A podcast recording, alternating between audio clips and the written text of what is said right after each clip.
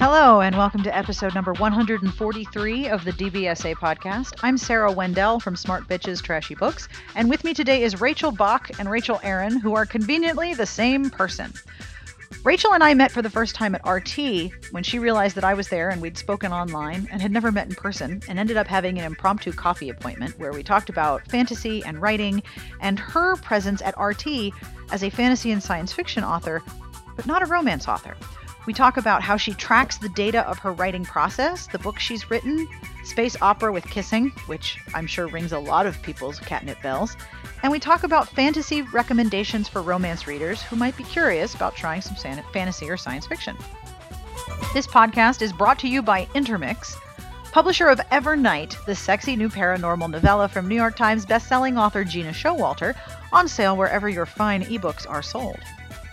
The music that you're listening to was provided by Sassy Outwater, and I will have information at the end of the podcast as to who this is and where you can buy it for your very own. Rachel and I talk about a good number of books in this podcast, but fear not if you are looking for recommendations or you miss a title and wanted to come back and buy it. You can check out the podcast entry at Smart Bitches Trashy Books. We will have links to all of the books that we talk about, and if you have any other questions, you can leave a comment and we'll figure it out from there. And now, without any further delays, on with the podcast. So let's start by having you introduce yourself and tell the lovely people at home who you are and what you write.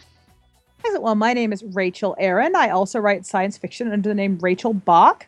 My best known series are The Legend of Eli Monpress, which is a rollicking, fun fantasy series starring a charming wizard thief. And again, as Rachel Bach, I wrote Fortune's Pawn, which is hardcore, badass, powered armor space opera with kissing. So there's kissing. There's it's fun. It's and uh, starring Devi Morris, who is the biggest badass I could ever possibly write. Woohoo! Uh, she gets described as like uh, Ripley plus Starbuck, and I'm like, yes, please describe this more. And there's a lot of and um, people also compare me to Firefly. eh, Because it's a you know a small ship with a with intimate crew dynamic. So if any of those are your thing, give Fortune's Pawn a try. Did that comparison just make you need to lie down on the floor for a minute? I was going for all those things. I was like, yes, make it as awesome as possible. And my newest book is Nice Dragons Finish Last, again, is Rachel Aaron. And that is an urban fantasy about dragons, particularly the world's nicest dragon, who is a big failure at actually being a dragon and is thus kicked out of his home and thrown into post apocalyptic Detroit where there's magic and it's just it's crazy and it's fun. And if, if you like your urban fantasy just kind of kooky. It's it's a good time. I like al- that one a lot. oh yay that makes me so happy. I love nice dragons finish last it's one of my i, I shouldn't have favorites but it's the one i'm working on right now so it's my favorite. Or this is the world that i'm working on right now because i just finished the second book and i'm editing it right now and i'm really excited. Yay! and yay. And um i also this is getting along. i also write nonfiction as rachel aaron and i'm um my, the thing i'm most famous for is 2k to 10k writing faster writing better and writing more of what you love which is about uh, dramatically increasing your writing productivity and that's been very popular Has that been selling well for you? that has been my steadiest seller it has continued i don't do any advertising other than like my blog which i do for all my stuff Right. And 2K to 10K is it's my little engine that could. It just keeps going and going and going. And That's I'm actually fantastic. it is. And it you know what's so funny is like it was the very first book I self-published and I just kind of threw it up. I didn't think very much about it or put much work into it and it it's just been going like crazy and I've actually really cleaned it up and made it much nicer because I was like, "Oh my god, these people are buying it, it's 99 cents." Right. So I was just kind of like, "Oh, whatever, 99 cent ebook." And it's just it just goes and goes and goes. And so I've cleaned it up, I've updated it, and because that's what's great about self-publishing is you're like, oh, I, I should add this other stuff. You can just go do it, and then people then- get an updated version. and then people get an updated version. So that's been really that's really nice for me as an author, just because I want to I want to have better quality control, and um, so I do that, and that's been great. And I'm actually doing uh, a sequel to 2K to 10K this year. Hopefully, actually, in just the next couple months, um, which is going to be a uh, a series that's called like uh, it's called the Help series because it's all like help my plot is broken, help my characters are jerks, and they're going to be just little books that focus on things like plot and tension and character dynamics and how to write really good characters and just sort of stuff that I've that I've learned and that I pick up because I'm a giant storycraft nerd. I I love it. I was an English major. I this is like my jam. And so one of the things I read love- about in uh, in 2K to 10K was that you keep data on all your books as you write them. I do. I'm a I'm an obsessive compulsive data gatherer. I love metrics. So what are what are you studying when you write? Well, what I do, generally speaking, is when I when I sit down to a writing session, and uh, I don't track metrics so much anymore, just because I know them so well now. I haven't really changed in the last couple years. Um, but if I'm having a problem, then one of the first things I do is I always gather data, and I started doing this because um, sort of about the uh, the middle point of my career, uh, the wake up call was I had to I was writing the Eli Monpress series, and I was almost at the end. It's five books long, and I was on book I think book four, and I just had a baby and I had to get that book done, and I was so busy and so tired, and the deadline was looming, and I just I was- babies do that to you. babies do man babies ruin writing. I'm telling you, babies. And uh, if you're gonna have a baby and you're a writer, like get ahead of schedule. Save yourself some time. It takes way more time than you think it's going to. all the time. Um, anyway, but so I was I was really desperate and I was paying for a babysitter for like 12 hours a week and I had 12 hours a week to write and I had to get a lot of writing done and that was actually what sparked the big jump of 2k to 10k where I went from writing 2000 words a day to 10,000 but the first kind of talking about the metrics which is a big part of the efficiency was that I was I was like okay can I make it can I make my deadline in 12 hours a week and I had no idea because I had never measured how fast I wrote or how much I wrote and I had like some vague numbers from finished books, like, oh, this book was X number of words long, but I didn't know dates when I started. So I couldn't say it takes me X number of days to write this many words. And I was I was just kind of appalled because if you're in any other business, like if I was a baker and they're like, how long is it going to take you to make a cake? And I'm like, "Oh, it's an artistic process. No one would buy cakes from me. Sorry, I don't know when I can make you your cake. You're just gonna have to guess. You just, you know, I don't know. Try next Tuesday, but I might have like baker's block. So I don't know. Uh, But it's like that, you know. I, I'm I'm a professional writer. It's a business for me, and businesses run on numbers. Every business. If you ask that business, how long does it take you to do whatever it is you do? If they're a good business, they can tell you. And so I was like, man, I need to start doing this. And that's when I really started tracking my word counts. Um, not only just to figure out how long it takes me to actually write, but to also I started using them as a, a gauge because when I'm happy writing, when Rachel is the writing's going well and everything's happy and I'm trucking along, I routinely hit about a thousand words an hour. That's my happy writing speed. If I'm like really going gangbusters, I can get up to 1500, but a thousand words an hour is Rachel's doing well. And anything under a thousand words an hour is a sign that something's wrong. It's a sign that I'm having trouble. And when I see that I'm routinely writing under a thousand words an hour, I kind of back up and say, "Whoa, wait a minute, what's going on? Why are we having? We're clearly having a problem. Is there like something that's unclear? Is someone not acting in character? Why? What's the holdup?" And I use that sort of as a gauge. And I know this because I've routinely tracked my writing. I I also figured out like what time of day I write best, and because I just I just again I recorded when I wrote, how many words I wrote, and where I wrote, so I could get average words per hour. And what I discovered, because I would have bet you money I was a morning writer, but I discovered the numbers clearly showed that I was an afternoon writer, and I got my best hours in the afternoon at a coffee shop with no internet. Wow. I mean, I was I was really trucking. That was when I was routinely hitting like 12 to 1300 words an hour. And so I I I acted on the information. I changed my babysitting window from the morning to the afternoon. And Right. just by doing that, I made a huge difference. And we're not adding more time, it's just literally being more efficient. Wow. Another thing you talk about in the book, which you can tell I've read, is because I was really curious about it from a nonfiction point of view because I don't write fiction as my Mhm. job. I wrote a novella last year, Hmm. but I had a similar experience as you outlined in the book, where if I had, um, I have this habit of my my son's elementary school sends home a zillion Xeroxes that are all in different colored pieces of paper and they're only one side which just tends to Oh. make me bananas. So I cut them up into Hate that. eighths. Yeah, right. It's like, oh, g- uh, you have a budget cut. You want to get rid of teachers? Try using two-sided Xeroxes, people. Or sending emails. Yeah, that Send also is a emails. totally great idea. But no, I get pink and blue and green and orange, and it's like, oh my god. So I cut those up into pieces of scrap paper, and I keep them in a drawer. So when I need to write something down, we have a limitless, bottomless, never-ending supply of multicolored scrap paper, thanks to my Mhm. school district. But I noticed that if I wrote down on one of those tiny little eighth of a 11 and a half by or eight and a half by 11 pieces of paper, wrote down this is going to happen and this is going to happen and this is going to happen and this is what you're going to write today, I could bang that out at a really great rate of speed. Oh yeah, and that was 'Cause my I had- Right, I gave myself a little map, and that's something you talk about.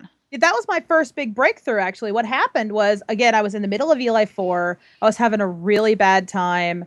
Um i was just lost in my plot and i, I had it all worked out because i'm a plotter. So i knew where i was supposed to go but i just couldn't make it work. And this in this one particular scene it's a scene where miranda one of my characters is having basically a- an argument with Banage that's supposed to, re- who's another character, and it was supposed to reveal all this information and set up a situation that happened later. And it was, it wasn't, it, it wasn't a bad scene, but I just couldn't figure out how to make them say what I needed to say. And I got stuck in this scene for like three days. Yeah. Oh, and I was just, I was, oh, I was so mad because my time is just ticking away. And finally, I just got so mad. I just closed my laptop and I pulled out my notebook and I just wrote down a sketch of the scene. Like, what did they say? What are we trying to do here? I said, what's the goal of this scene? Well, to get them to say X. Okay, how do we get there? And I just sort of did this very quick back and forth and in it about in about 10 minutes i think actually more like 30 minutes really i uh i untangled the scene that i had lost three days to and then when i sat down to actually write it i knew exactly what i was going to say and exactly where i was going to go and who said what when right. and i finished that entire scene that 2000 word scene in about an hour Whoa. and I was just like, bam, because I knew I knew exactly where I was going, and that's you know everyone's like, oh, what's the secret to writing fast? Uh, that is the secret. Just know what you're going to do before you do it. It's kind of the secret to doing anything fast. And I know You know. that I know that among writers, there's the plotters and the pantsers. Mm-hmm. But even even though I had, much like any romance writer, I knew the ending. I had to get there.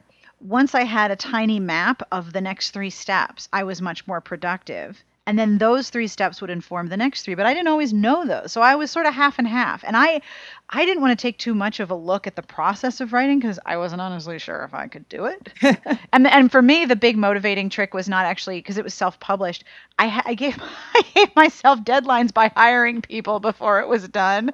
Oh, like, you're brave. You're okay. brave. all right, I'm going to be on your schedule. What's the deadline? Okay, that's the deadline I will hit. Because I really wanted to work with this editor and this copy editor, and they were really Mhm. brilliant. But, you know, they are professionals. They have like jobs and shit, and they just don't like sit around waiting for me to, you know, make stuff. Can you, can you imagine? Some people don't sit around and wait for us to make stuff. I don't- know. It's what the nerve of those people. I know, right? So that is a book that has been doing really well for you. Yeah, and it's and you know it's not making me tons of money because it's only ninety nine cents. But I feel that's fine because again, it was a book that grew out of a blog post. It's only about thirty thousand words long, and I really like that it's ninety nine cents because it's you know it's very easy to recommend. It's very easy. People feel good recommending it, and I get a lot of amazing email from it of people saying, "Oh my God, your book changed my life. I've bought all your other titles. I love you as a writer because my voice in the nonfiction and my voice in the fiction are very similar. That Mhm. conversational tone, Yep. and people really like that. And so, I'm I'm not really. It wasn't really ever a kind of a thing to make money. I never saw myself as a nonfiction writer, but it was such a cool idea. I really wanted to share it, and I had such a great feedback from it and it's done it just does really well and and i'm expanding that now because i finally feel like i've gotten to the point in my professional knowledge and my knowledge of craft where i can actually help people with their own books because i've been writing since you know 2004 and it i mean it takes forever to get good at this stuff it is not an easy art people like oh writing you write dragon books oh that must be fun you just sit down Oh, come out on. Anybody can do fight. this. anyone can do that Anybody like, can do this. do you realize how hard I work at this stuff and how much I think about it? It's exhausting and Yeah. it's fun. It's so rewarding. But But, of course, everyone thinks it's super easy and that anyone can do it. yeah, and, and I always laugh because like uh, you know, they talked about when there was that, but way back in the day when there was uh, a big Trojan worm that was going around. This is back in the day, and it was stealing people's files at random. Yeah. The number one most popular file that everyone had was my novel. Dot doc. Everyone's writing a novel. Everyone. Well, I know a lot of people um, who who are work work in publishing in some way who don't like to tell strangers at cocktails parties what they do because the minute you tell someone that you work in publishing, then you're going to help that person get their novel published that they're Oh, thinking yeah. of writing someday. You you get besieged. I hear I've heard uh, I've heard all sorts of horror stories about people getting like manuscripts slipped into the bathroom door and stuff. And Yes, I, I heard many. don't do that. Don't be that person. no one likes that. No, I wouldn't read anything that had been on a bathroom floor. Very bad idea. So you were at RT. Yes, and you you we you invited me up for coffee and it was lovely and you gave me a tiara and it Yep. was the best. Well, you know, we, I think I have to explain what happened because I'm going to sound like the creepiest human being in the world. But I know I've spoken to you online, Uh-huh. and I know that. I mean, I, I read Nice Dragons Finish Last because I have a little dragon thing that's actually a very large dragon thing. Who doesn't have a dragon thing? Like to give you the dragons are amazing. scope of my dragon thing, I love How to Train Your Dragon and How to Train Your Dragon 2. I love the sort of witty, um, not terribly physically strong, but incredibly intelligent and Mhm. smart assed Wily hero, which is pretty much Hiccup. And so I play this game on my phone called Dragons Rise of Berk, where you have your own dragons, because who doesn't want their own dragons? And I like the banner in the background in this tiny little decoration so much that I took a screenshot of it and had it made into a cross stitch pattern so that I can cross stitch my own goddamn dragon. That is how far gone I am. It's really kind of sad. But anyway, now that I've revealed my extreme dorkitude, like I have raised the dork flag, I knew I'd spoken to you online and you had said something to me on Twitter about getting together and I was leaving from the book signing and it was that morning and I said, "Well, I've got a pot of coffee, so bring your own cup and come up to my room. I promise I'm I'm not a psycho."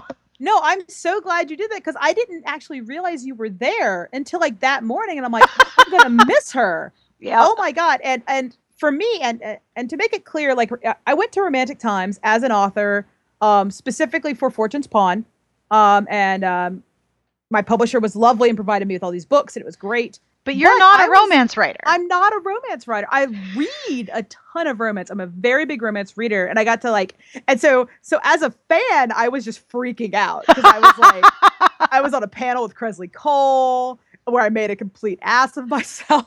I, I have done that on panels. I know that pain. I was just fantasizing so hard. I'm like, keep it together, keep it together. Nope. Nope. You're done. Yep. I, I, I- you know, I like, I, I had a big talk with Ilona Andrews, and that was definitely a keep it together, Rachel moment. Don't, don't, don't terrify them with your incredible levels of fandom. And then your Oh. inner 13 year old is like, oh my You're gosh. just, you're just freaking out, right? And uh, I met Patricia Briggs. I, I had dinner with Tessa Dare, who is amazing. and I, I, I'm pretty sure, like, she was just absolutely every bit as lovely as you would think she would be. And um, and we actually went out to this like Texas uh, steakhouse because we were in Texas, and she ordered this plate of like country fried steak and gravy, and they literally brought her this mountain of gravy, and she was like, she was so excited. It was so adorable. She's like, I have so much gravy. I'm gonna eat gravy for dinner. It was really, really, it was very good looking gravy. I, I had a steak, which was also very good. But um, You were there as a science fiction fantasy writer. exactly, and it, it's so funny because like I, was sitting, I'd be sitting on a panel, and it'd be like, you know, really badass looking chick in tight leather, and like a dude with abs, and like a clinch cover, and then there's me with powered armor. You know, I, I, I was, it was a very kind of a strange situation, but I really, really loved it because romance readers are, are some of my favorite readers because the romance community is so welcoming of other genres. And like, because I, when I put kissing in my military sci fi, I got a lot of, are you sure you want to do this? oh no, kissing cooties, man. Because there's going to be cooties in your powered armor. You cannot have kissing cooties. and and but you know what because my readership is about 50 50 male female and um i had very few complaints about the actual romance. I had a couple of complaints from people who either didn't think it went far enough or thought there was too much. So it was like the amount of romance was in question. Um but the fact that there was a legitimate romance was just kind of accepted. Like I didn't I didn't get nearly because I was I was girding my loins for like the uh, true science fiction author brigade. But no everyone everyone was real happy with it. No it's it's a total it's a tonal difference i think between science fiction and fantasy communities mm-hmm. and the romance community especially at rt i remember when john scalzi was a guest because he was receiving an award he came to rt i want to say it was kansas city two years ago and wrote a post on his blog about how he realized at some strange moment that he was the only dude in like a room of several thousand women no one asked him for his credentials. No one wanted to quiz him on how much he knew about something. It was like, you're here, there's a bar, let's hang. It's a completely different kind of interaction from what I know of the two different communities. That that is absolutely true, and like, because I've done a lot of sci-fi and fantasy cons, and they are lovely. Don't get me wrong; they're really fun. They're really nerdy. It's very exciting because I'm also a big sci-fi fantasy fan and reader. So as, again, as a fan, it was very exciting. Um, but there is definitely sort of a geekier than thou thing going on where you got to constantly kind of one up your geek cred. Whereas yep. at RT, it was like, oh my God, you're a writer. I'm a writer. What do you write? That's amazing. Oh, you read romance? I love Regencies. Let's talk about our favorite Regencies. It was just this really, really warm, welcoming atmosphere. And every and every interaction I've had with the romance community has been like that. It's yep. it's just been fantastic, and I, I hang out on romance blogs just because they're freaking fun places to be. I that's how I found you. I was a giant reader of Smart Bitches back when I had my day job. Y'all were like my favorite thing to read at work, and uh, and I got a bunch of book recommendations from you when I was first getting into romance because I didn't even read romance until I was out of college. Oh, no I never kidding. even yeah, well I never I my parents were big sci-fi fantasy nerds and they didn't read a lot of romance. And I read like some Anne McCaffrey, which kind of blurs the line because she's got a lot of romance in her sci-fi. But uh I never read like a Regency. And then one day I'm like, that sounds really cool. And I picked up I can't even remember what the first one was now, but it was like a free book, and I just kind of picked it up.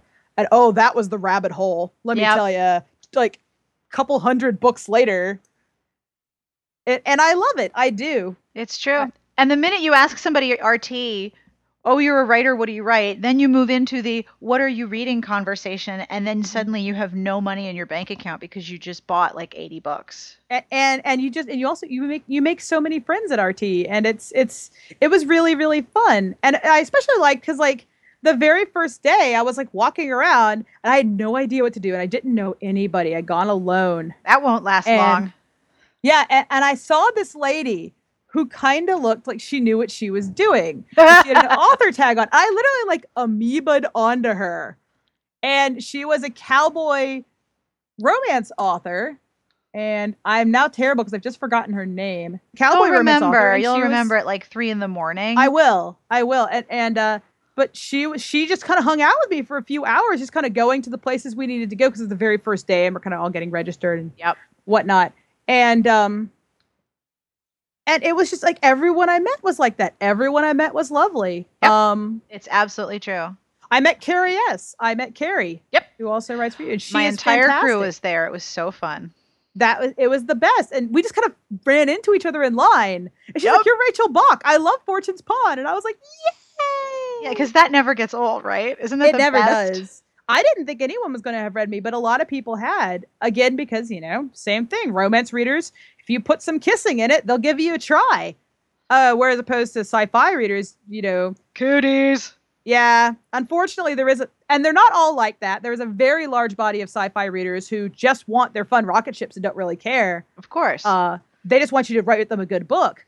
But there is definitely a very vocal minority in the sci-fi community that really thinks that these softer emotions do not belong in space, which is just stupid. Because if you have people, they're going to have, have feelings. You're going to have feelings. And I think it's, you know, male or female, I think it is completely unrealistic to have a character who does not have human emotions unless you're writing a book about nothing but androids. In which case, I would, I think I would have a hard time getting attached to that book unless it was really well done. Yeah, because there's no connection. So, who are among your famous, fam- famous favorite? Who are among your favorite romance authors that you love? I mean, because you said you started re- reading romance much later in life than some of us. Yeah. And I'm I'm kind of sad about that because I. But don't worry, you've got plenty of time. So much more. I know. my husband had to put a, a Kindle. Uh, had to put a uh, a limit on my Kindle because I was spending. I because I would just buy books at three in the morning. Yep. You know, and I wasn't really thinking about it. He's like, Rachel, you can't keep doing this. You're gonna bankrupt us on novels, which is the best way to go bankrupt on Of novels, course. obviously. I remember And, the first um, time that happened to me. I was homesick Uh-huh. and I this was years and years and years ago and I read a book and then I immediately bought the next one and I immediately bought the next one because I was sick and I didn't have anything else to do and it was Meg Cabot. So of course I was mainlining it cuz her books are like crack. And my husband got a call from the credit card company because there had been these rapid hits on the credit card from this one particular location and, and, and he had to call me are you buying books from your bed and i was like yes yes i am and it's awesome i didn't even have to get up i could just do it on the device this was this was just amazing to me Oh yeah. Well, from from readers that uh, from authors that I love, I obviously love a lot of urban fantasy. I mentioned Patricia Briggs. she's I love amazing her. She's amazing. Um, I I really love uh, Kalayna Price's Grave Witch series. And full disclosure, Kalayna and I are friends, but I liked her book before I was her friend. It was that good. And then I met her and I fangirled at her like crazy. Um, and her Grave Witch series, and they have a lot of pretty hot romance in them. Um, uh, on the paranormal romance, I really liked. Uh, I really like Kresley Cole. All the Immortals After Dark books. Um, let me tell you how jealous I am of that world and how much I wish I'd thought of it. Because I Oh, just the, love it. If the she world of the needs- immortals yeah, if she ever needs someone to ghostwrite, I have like 30 Immortals After Dark books I want to write. Um, you know, uh, Kresley, if you're listening to this, I swear I'm not creepy. I'm sorry I creeped on you at a panel. I'm kidding. Um, anyway, but I just think it's the I think it's the coolest idea. And I think Valkyries are just the best and just so funny, and the the the romances are so hot, and I just love them. I remember when I read, I don't, rem- I can't keep the titles of those books straight in my head, but the one with the The titles are actually really bad. I don't know who does her titles, but they're just impossible. Well, they, I, I think the idea was that they would take one word from the previous title and use it in the next one. But for me as a reader, it ended up that I can't keep them all straight, and I have repeatedly grabbed the wrong one off the shelf only to grab a different one, and it's still I not wish- the right book. and they don't number them either, so you can't even remember the number. no, It's it's it's uh, publishers don't do this. Please give us numbers. numbers are hot. We like numbers. But we do. I was reading the one with the with the immortal version of the Amazing Race, basically. Oh yeah, that's the second one. Right, and uh, that with Kaderin. Yes, and and she's filing her claws. Like she is just sitting there chilling out, filing her claws, and I was like, okay, I officially love this character. Oh, That's it's so, awesome. Well, there's a, one of my favorite. Well, my favorite character in the series is Regin. who I think is everyone's Regin Lee. I think is everyone's favorite. And there's a scene where she like throws a car into a building because she's a Valkyrie and she's super strong and she's really pissed off. But she throws the, Who doesn't want to throw a car into a building Exactly. sometimes? and she throws, but she was trying to throw the specific dude's car, but she got the wrong car. She, she threw some random person's car into the building. And the other character's only response to this is wrong car, Regin. And then she throws the right car. She doesn't like not throw a car. She throws the correct car. And I just I lost it. I just I just laughed. And she's and sometimes Regin will make uh, she went through a phase where she made demons eat things like radios and stop signs and spare tires. And I just thought that was the funniest thing I'd ever heard. I laughed for a good 30 minutes straight about that. It was awesome. That is very cool. Oh, So but for Regency, um, I think my again I missing Tessa Dare, and but I, I really loved. Uh, I just read What Happens in London by Julia Quinn, which I fell in absolute love with. Is an adorable book. I know a number of authors who have talked about how there is there is a, a similarity of skill in world building and urban fantasy and world building in historicals. Uh, yes, actually, well, actually, it's so great. Tessa Dare, Tessa and I had this, had this, had this exact conversation where I talked, we talked about world building, and she's like, you know, the Regency, in a lot of ways, is a fantasy world, and Totally. it's got these rules that everyone understands that are based on historical fact, but they're it's different. You're in Regency land, and um, but it really is. You have to do this entire world building because it's a secondary world, just like fantasy is, in that you have to inform the reader. You can't just say like you know oh he got into his honda. You have to describe the carriage. You have to explain to the reader the difference between like a phaeton a phaeton and uh, like a barouche box. Exactly. know, you've got to tell us these things because we don't know. It's not our world. And so in a lot of ways how you think about building a regency and how you think about building a fantasy it's the same thought process. You're just with different you know empire waist dresses And at the same time, when you have a reader that has immersed him or herself in that world, you know that reader is familiar with all the shorthand, Hmm. but you still, in a good book, have to provide it in some way to A, make your world unique, and B, bring in the readers who haven't read that type of fantasy before. Exactly. And and and this is where author skill really comes in because there are some authors and I actually have a I actually have a chapter about this I think in a 2K to 10K called Teaching Your Reader Magic or maybe it's a blog post. It's somewhere. But anyway, in this in the There are In some words site, somewhere. there are some the words, somewhere about this. But uh, basically, my kind of philosophy on this, and I think about this a lot as someone who writes fantasy and science fiction and deals almost exclusively with secondary worlds, is you have to teach your reader magic. And a big part of being a good author is teaching the reader without ever letting them know you're teaching them. You can't just info dump. You can't just say this is how stuff works. You have to weave it into the story naturally so that they don't know, they never realize they're being explained that you're teaching them something until it comes time for them to know it. And the trick of balancing all that, I actually call it info filling as opposed to info dumping. You're info filling. You're filling in all the little cracks in your story with Right. information that the reader's going to need for the rest of your book to make sense. And that's how you kind of get around, especially in romance, uh, the problem of you have these readers who know everything and these new readers who know nothing. And your book has to work equally well for both of these groups. And that is a challenge. And that's a challenge. And so it really comes down to how clever you can be as an author with your descriptions and with when you introduce concepts. Because, I mean, one of the things that Regency doesn't have to do, actually, no, take it back, they kind of have to do is uh, with, like, I have to deal with magical systems a lot. All my books have their own magic systems for how does magic work. Even in sci, even in my sci-fi, I've got some. Well, they call it plasmex, which is psychic energy, but it's magic. And um, but in Regency, you have to the magical system is kind of replaced in a lot of ways by the peerage and with the social rules because that's an entire rule-based system that you have to master and know that is often the device of the tension in the book you have a girl and society's making her do something and that's where the problem of the book lies and so it's it's the same sort of thing you have a rule system that you have to teach the reader and part of being a good author is doing that in an entertaining and delightful way. Absolutely true. And also, when you have a, a system that you must be, as a character, must be fluent in in order to navigate, you either have readers who are already fluent, like you said, or you have a character that isn't fluent and has to hurry up and get there without it being too, as you said, info dumpy.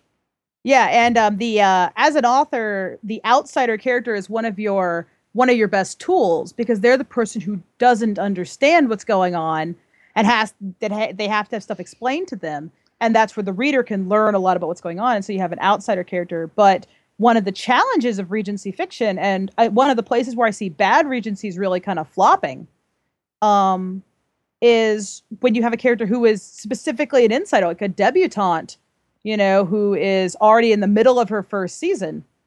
Um, so she knows everything. She's been raised to this world. She's an expert. How do you take that expert mindset and translate it to the reader who has no idea what's going on? And uh, a lot of times you'll see sort of authors who aren't as good just have a giant paragraph where they explain it like she goes to a dancing lesson and you get kind of an as you know Eloise kind of section where they just kind of explain things to her versus um again to bring up Tessa Dare, who I legitimately is probably one of my favorite authors. I'm not just name dropping. I, I really love her and I think she's fantastic. She actually wrote one of my absolute favorite regencies of all time, which is the absolute terrible no good Mr. Right. And it's a novella. And it's not very long. But in these 30,000 words, she created an entire world, an entire social situation, and probably one of the most beautiful romances I've ever read. And I'm I, by the time I finished, I was actually kind of mad because I was like, this woman has done in 30,000 words more than I did in three novels with her emotional connection. That's not fair. It's not fair. and because she's just a master at that. And um, but it was it was beautiful. And so in the hands of someone who really takes the time to think about it, you can really come up with something that's very beautiful. Because I mean, I went into the the the, the absolute terrible no good mr right was my very first Tessa Dare novel i i had never read any of her stuff i didn't know any of these characters i actually don't even know if they are repeating characters in that one but uh, anyway I, I i was dumped into this world and i was not familiar very familiar with regency at that point um so and it worked perfectly i i wasn't confused at all So, if someone is a, uh, a romance reader and they're curious about fantasy or science fiction, other than your own books, which obviously is a given, who would you recommend or what books do you recommend? Um, well, I I actually really liked N.K. Jemisin's Inheritance trilogy. Very beautiful. They're they're just beautifully written books. They're beautifully. The world is incredibly unique. Um, the the main characters are characters of color, and N.K. Jemisin herself is such a talented, talented writer. And some people have called out the books as being gimmicky, because they have a black main character. And I'm like, how is that a gimmick? The the author is black. She wrote a black character. There is no gimmick. I'm white. I wrote a white character. Would you call that a gimmick? No, it's dumb. Shut up. People of person. color as main characters are a gimmick. That's a new Yeah. one. I've, I've heard that one, and that I'm just I just want to smack someone through the internet. I, there should be a smack button instead of a like button. Is there Um, a there should be. Is there a romance in the Jemisin series? There is. Well, there's a romance in each book actually. It, they're kind of secondary. So th- the main story is always the fantasy and what's going on, but there's definitely romance. Um, especially in the second one. The second one is actually all about a relationship. Um, like that's the actually the main plot. And in the first one, there's actually a very kind of hot relationship. it's pretty hot. The, the dude is really hot, so I really liked that one. Um, I also, in terms of like more romancy fantasy, uh, I like the G.A. Aiken's The About a Dragon series. I love those bugs so much. I'm sorry, dragon. obviously. yeah. And those are hilarious, sexy, as we, we talked about this RT, hyper violent.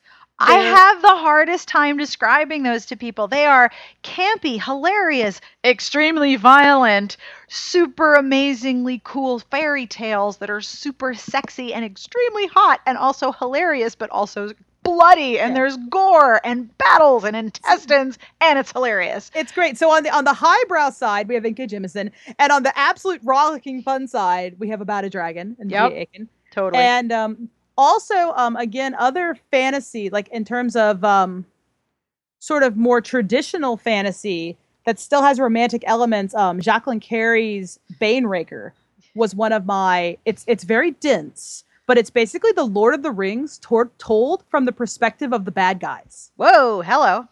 It was so cool, and it was beautiful. It has some of my like, favorite lines and lines that I still quote, which is like a one of the characters and one of them says, uh, "Death is a coin to be spent wisely," and that's become like one of my mottos in writing. Um, Death is a coin to be spent wisely. But it's beautiful, and it has uh, actually a very beautiful romance. It's not it's not very uh, graphic, but it's this just true emotional connection. It was a heart wrenching, heart wrenching book, just pair of books. It's a duology. But if you like Jacqueline Carey's uh, Kushiel series, it's and you already kind of familiar with her very dense prose, and you like that, then Banewreaker was really good. It's one of her less known titles, but it's my favorite. I love it. Cool. So you mentioned earlier that you were working on dragons, Mhm. which of course is the thing that I like most. What are Yeah. what are you working on? Book two? I'm working on. I just I finished the uh, the second book uh, about a month ago, which is called um, "One Good Dragon Deserves Another," and uh, because we got a theme here. Nice Mhm. dragons finish last. One good dragon deserves another. Of course. dragon theme.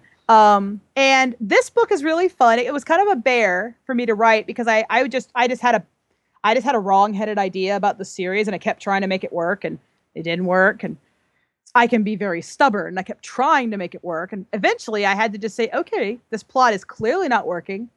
Let's back it up and try something totally different. And Mhm. that's when I fixed it. But it took me a lot longer than it should have because of that. But we're on, we're on track now, and I'm very excited about the book. It's all about sort of you know, in the first book, it was all about Julius gets kicked out. Julius is my nice dragon. Gets kicked out in the middle of Detroit in the DFZ, which is the Detroit Free Zone, which is ruled by a by a spirit who has ordered all dragons kill on sight, and his dragon form has been sealed, so he's stuck as a human without all his powers.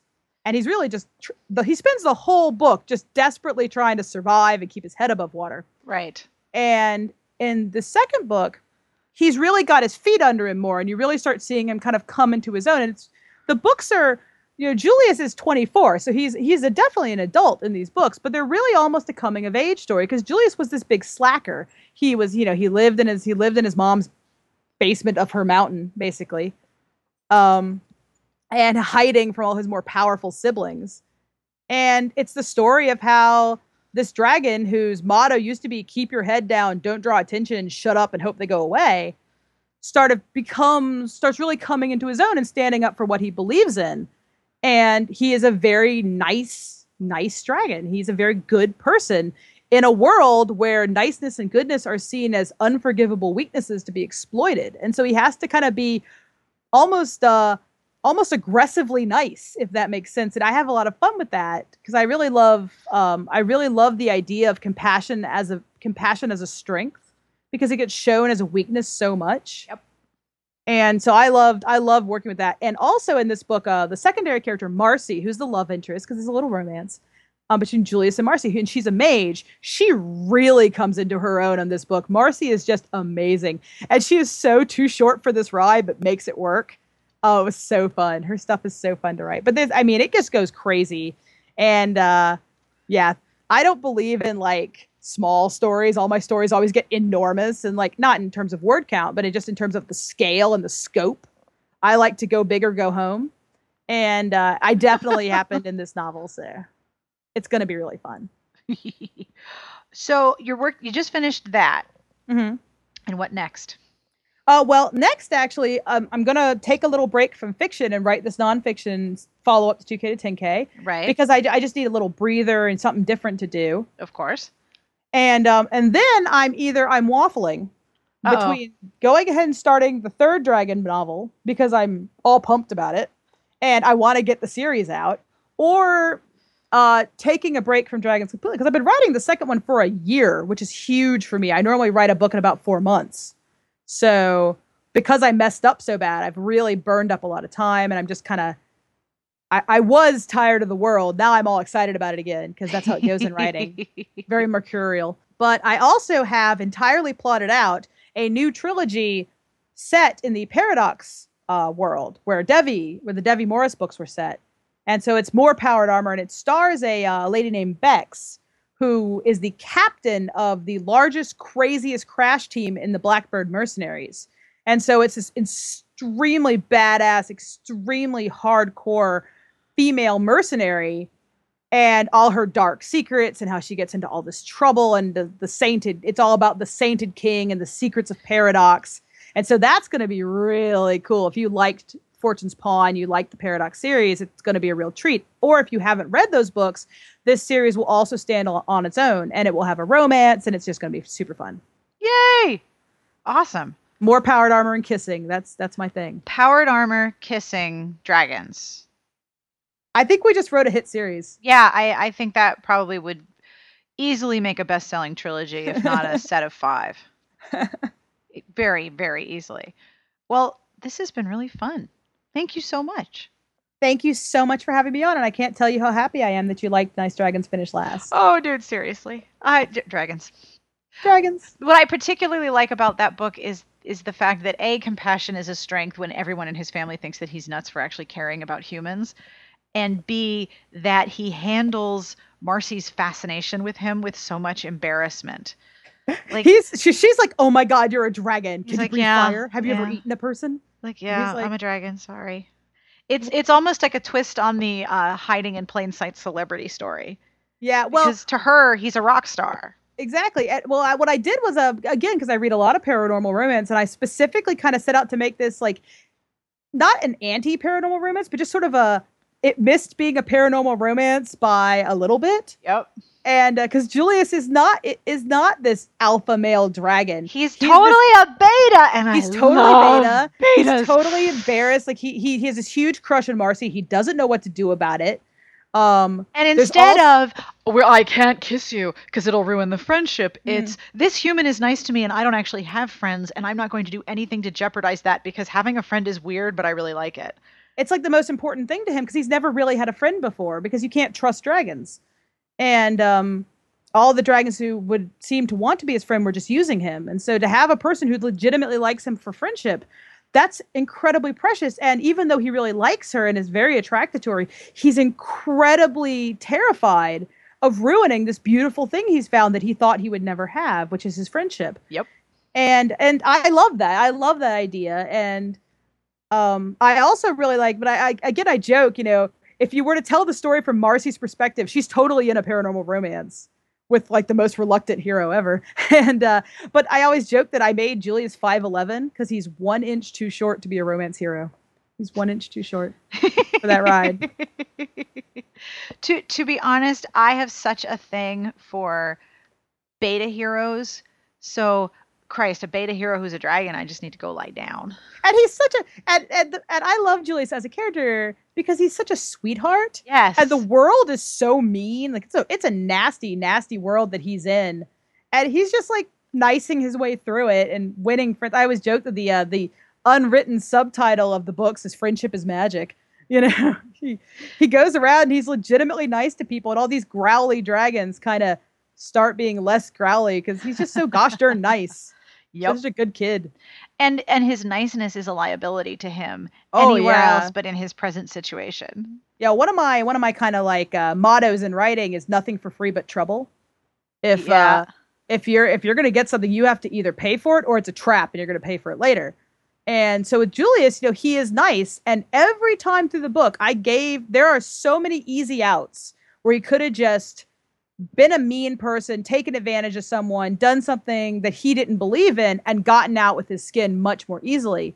and every time i made him stick to his guns and i just kept testing him over and over again and it really makes a strong character when you do that so Yep. i was very happy with how that came out Oh, well, I I really like that book a lot. It's really weird to say that to the author and be like, "Oh my god, beta hero dragon, I got to go like take a moment." But yeah. I, I'm so glad you love it because I was so worried that no one was going to read this book because it's kind of a weird animal. It is a weird. It is dragon. it's a, it's a it's a weird place between two genres.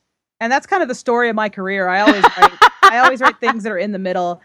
Powered armor and kissing. Oh. Uh, an epic fantasy that has urban fantasy pacing and is funny, but it's not really a comedy. You know, it's I'm always in the middle, and and a big reason for that is because I always write what I want to read, and I, I write what I find cool. I don't try to write to a genre. I just write whatever I think is awesome. That's worked both really well and kind of badly for me because in traditional publishing they really want you to be in a genre well, because they, they want you to be on a bookshelf. well, of course. My first book um, that I co-authored with Candy, who founded the site with me, Beyond Mhm. Heaving Bosoms, is tagged on the back for bookshelving purposes, women's studies slash humor.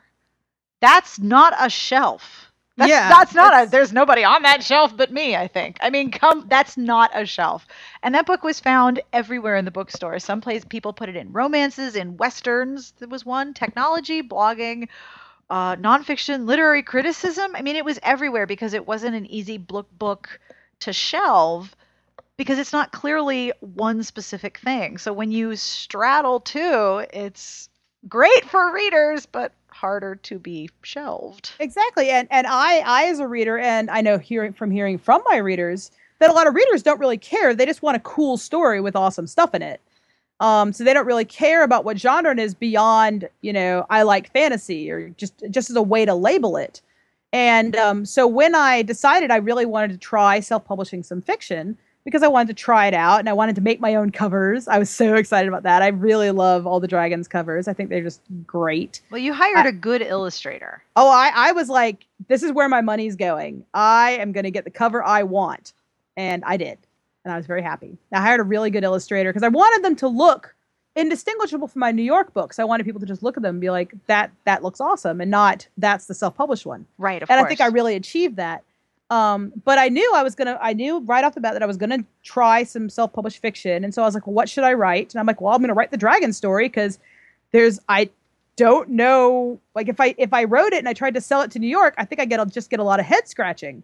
Yeah. Because it's kind of urban fantasy, kind of post-apocalyptic, kind of a romance, kind of a family drama about dragons. You know, it's just it's it's a lot of kindas, and that doesn't really shelve well. Nope. And it's it it's harder to to communicate quickly to a bookseller what Mhm. this is because with all they- of the books they're dealing coming, with a giant catalog. of course, and they're dealing with this enormous list of books that are coming out that they need to know what to do with. Librarians too. Like, Mhm. okay, well, it's kind of like this and it's kind of like that.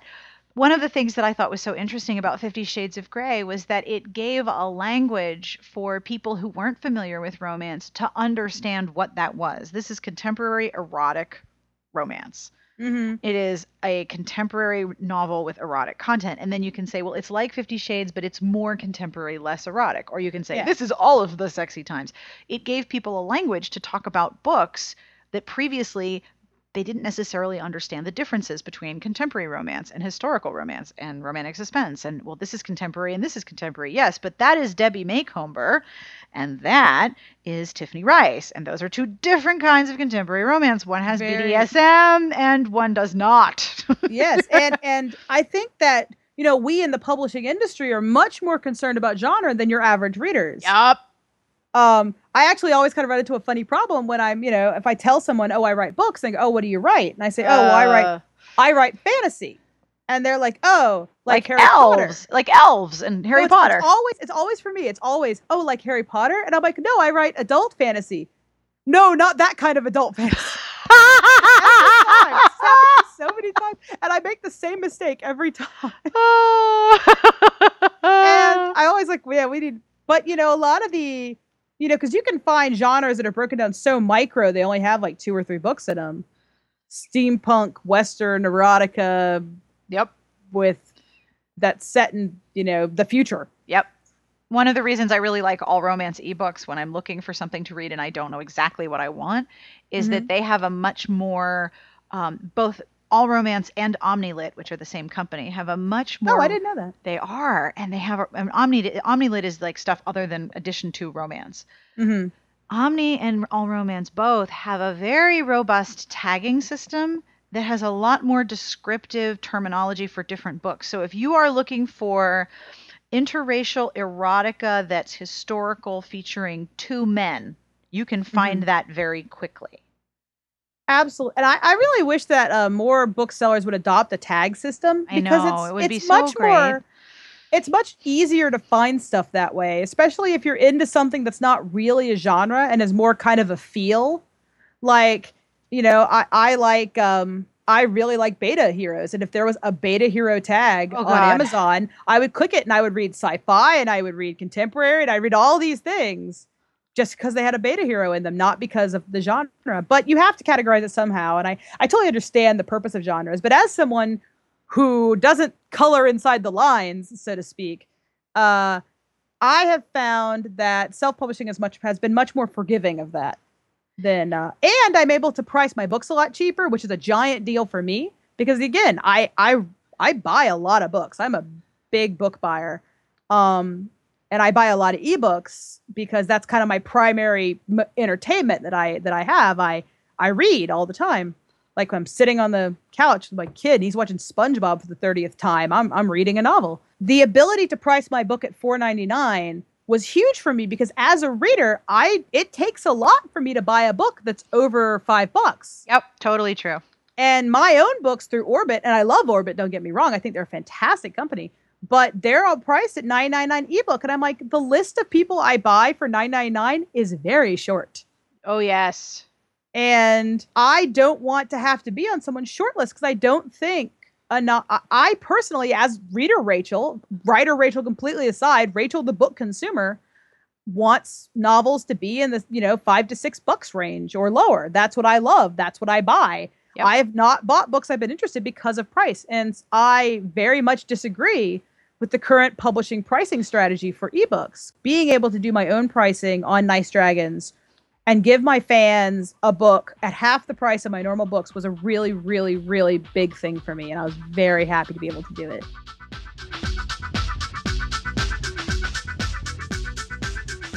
And that is all for this week's podcast. I want to thank Rachel Aaron for hanging out with me and talking about all of the things. And if you're thinking to yourself, I wish to read many or all of those books, you can visit the podcast entry at Smart Bitches and we will have all of the books linked so you can find them and buy them for your very, very own. This podcast was brought to you by Intermix, publisher of Evernight, the sexy new paranormal novella from New York Times bestselling author Gena Showalter. You can download it wherever ebooks are sold. And as always, the music is provided by Sassy Outwater. You can find her on Twitter at Sassy Outwater. She's facing brain surgery imminently, so dude, kick the brain tumor's ass, please. This is The Naughty Step, and it is by the Peatbog Faeries from their C- CD, Dust. You can find them on their website or on iTunes or wherever all your good music is sold. You should just definitely have Peat Bog in your life, however. It's just a requirement at this point. Future podcasts will include me talking to really interesting people about things that are interesting because, well, that's how we roll. I also have an awesome number of listener mail, and if you're thinking I want to ask questions to me or Jane or any of the guests that we've had, you can email us at sbjpodcast at gmail.com. But in the meantime, on behalf of Rachel Aaron and Jane and myself, we wish you the very best of reading. Have a great weekend.